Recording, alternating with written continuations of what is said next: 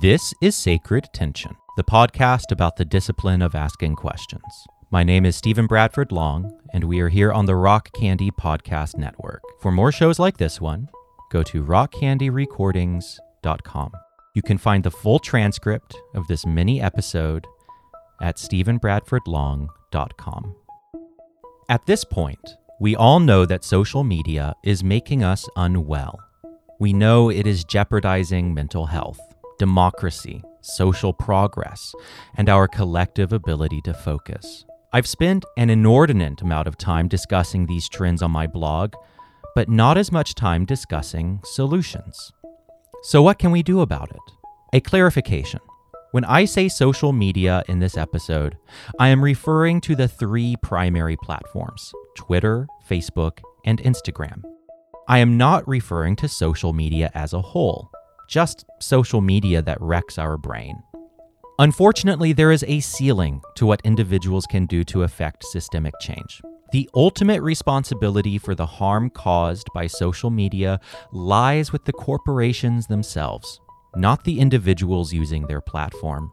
But there are things we can do on and off the platforms to resist the distorting, godlike power of the social media companies. Despite their awesome power, we can't just roll over and let the technocratic demiurges win. I have enacted several rules for myself while engaging social media, and you are welcome to adopt them. This episode uses you language for the sake of style, but keep in mind that these are my rules. This episode might come off as uncharacteristically direct. And if you find yourself wincing at my words, remember that I'm speaking mostly to myself. You can modify them, adopt them, or discard them altogether. Rule number one get social media off your phone and protect it with a complicated handwritten password. This is the rule that has single handedly transformed my life.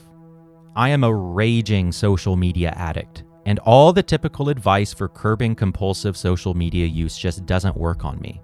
Set blocker apps on my phone so I won't be distracted by social media. I will just disable the blocker in settings and then go on a bender.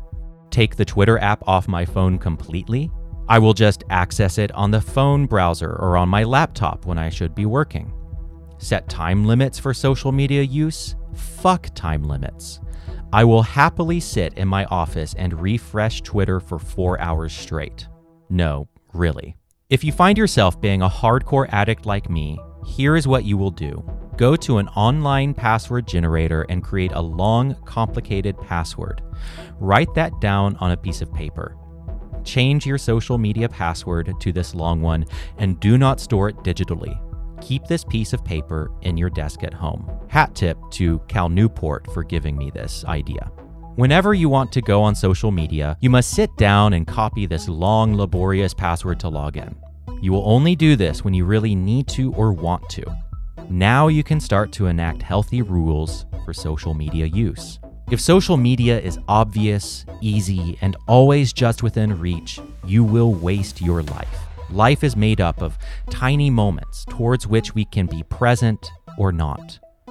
A single moment of compulsively reaching for Twitter instead of a book, a friend, a partner, or our own interior thoughts is insignificant on its own. A lifetime of thousands upon thousands of moments given to social media is a dimmed, destitute life. I naturally start falling down this road if I don't set hard boundaries with social media and I suspect you do too. Rule number two if you find yourself needing to block people often, you are spending too much time on social media. This one comes with a massive caveat. The internet is full of disgusting people who should be blocked. Minorities and women are far more likely to suffer abuse, and they need to protect themselves. The guy who told me I should commit suicide because I'm gay got blocked. Virulent transphobes who say demeaning, violent, or hurtful things against trans people in my community get blocked. If you're a minority, take my words in this section with a gigantic grain of salt. Under no circumstances do I want you to jeopardize your well being. If, however, you find yourself handing out blocks like candy because the line between disagreement and harassment is emotionally indistinguishable, you are spending too much time online. This doesn't mean your hurt isn't genuine or that you are a weak, broken person. Instead, it means that you are being isolated, hacked, and studied by the algorithms, and pushed into your own hellish, tiny panopticon. The hurt you feel will continue to intensify, and blocking won't do anything to reduce your pain. Only logging out and refusing to be a psychic lab rat will improve your quality of life. Blocking is a toy given to us by the tech gods to give us just enough control to keep us logged in, even if our mental health is deteriorating. Everyone must determine the line between disagreement and harassment for themselves. Someone telling me I'm a faggot who should kill myself is a harasser and gets blocked. Someone telling me they strongly disagree with my views on abortion, gay marriage, or capitalism is not, to me, a bully. Someone voicing their sincerely held belief that I am wrong about something is not harassment. For you, given your personal history, it might be. Only you can decide. The key is this Do you find yourself regularly getting upset, enraged, or depressed on social media? Do you find yourself trying to mitigate these feelings by blocking regularly? That's a sign that you are too deep into the laboratory and that the best thing you can do for your mental health is log out. There's also the fact that blocking has been weaponized. If you block someone for voicing a disagreement, they will screenshot the block and do a victory lap all over the internet. I prefer not to give them the satisfaction. Rule number three if you are spending more time on social media than on long form media, your mind is in jeopardy. If you find yourself spending more time on social media than on long form media like books, articles, films, and podcasts, you will find yourself in the same position of doctoral student Philip Davis in Nicholas Carr's book, The Shallows. Quote, I read a lot, or at least I should be reading a lot, only I don't. I skim, I scroll. I have very little patience for long, drawn out, nuanced arguments, even though I accuse others of painting the world too simply. End quote. When we lose the capacity to engage in long form focus, all the best things in life pass us by.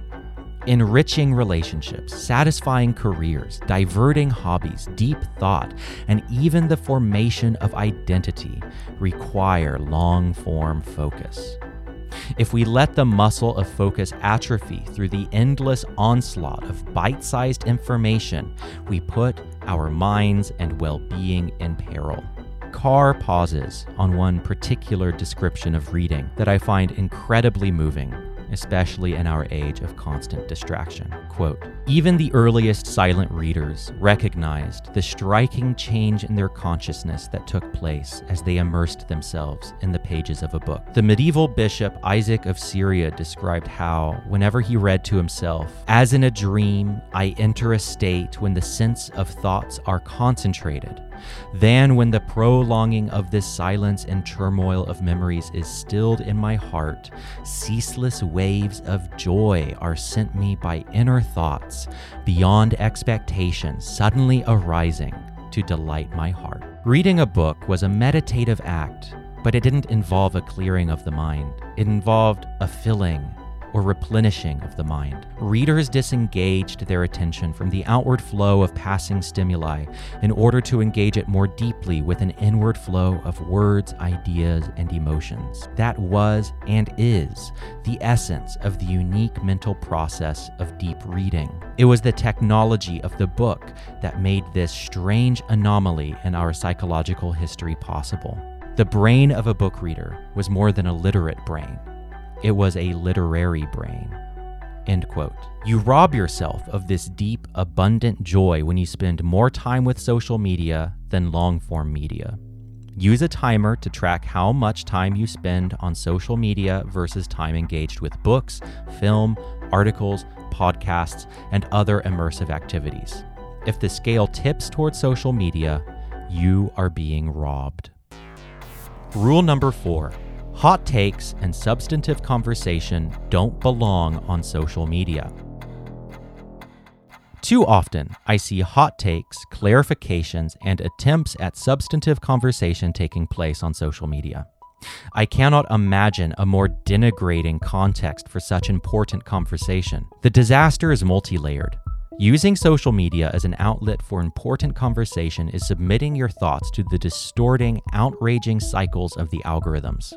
Whatever you mean to say will be distorted, and an opportunity for collective growth will likely turn into all out war. It also robs you of the opportunity to write or speak clearly, and therefore sharpening your own mind, because true depth and clarity is impossible on social media. I will never be talked down from this soapbox. To quote the Elements of Style by Strunk and White, quote, As you become proficient in the use of language, your style will emerge because you yourself will emerge. And when this happens, you will find it increasingly easy to break through the barriers that separate you from other minds, other hearts, which is, of course, the purpose of writing, as well as its principal reward. Fortunately, the act of composition or creation disciplines the mind. Writing is one way to go about thinking, and the practice and habit of writing not only drain the mind, but supply it too. End quote. Social media stunts the almost magical process of organizing your mind through a creative act. If you have something important, meaningful, controversial, or beautiful to say that deserves serious engagement, don't say it on social media, no matter how much attention it might get or how good it might feel. Instead, write it, blog it, or record it as a podcast or video. If you must, tweet that instead. Don't squander your thoughts on social media. Rule number five redirect yourself and others to healthier forms of online connection. I love the internet, probably because it saved my life. When I was coming out of the closet in my late teens, discovering the LGBT community online rescued me from the horrifying loneliness of being gay in the conservative world. I met friends in those early days who are still in my life. Now I am part of a flourishing online community on Discord servers, private websites, and chat threads. I'm not opposed to social media just social media that destroys us. Redirect your focus from toxic social media like Twitter, Facebook, and Instagram, and towards healthier online communities. Discord servers, chat threads, watch parties, video rooms, and blogs aren't perfect, but they are better. Connecting on the internet is a beautiful thing, and we don't have to give it up just because the biggest platforms are monsters. But that's just me. What do you think? I love hearing back from my audience, and you can share your thoughts on this episode at stephenbradfordlong.com or on my Discord server, which you can find in the show notes. As always, hail Satan, and thanks for listening.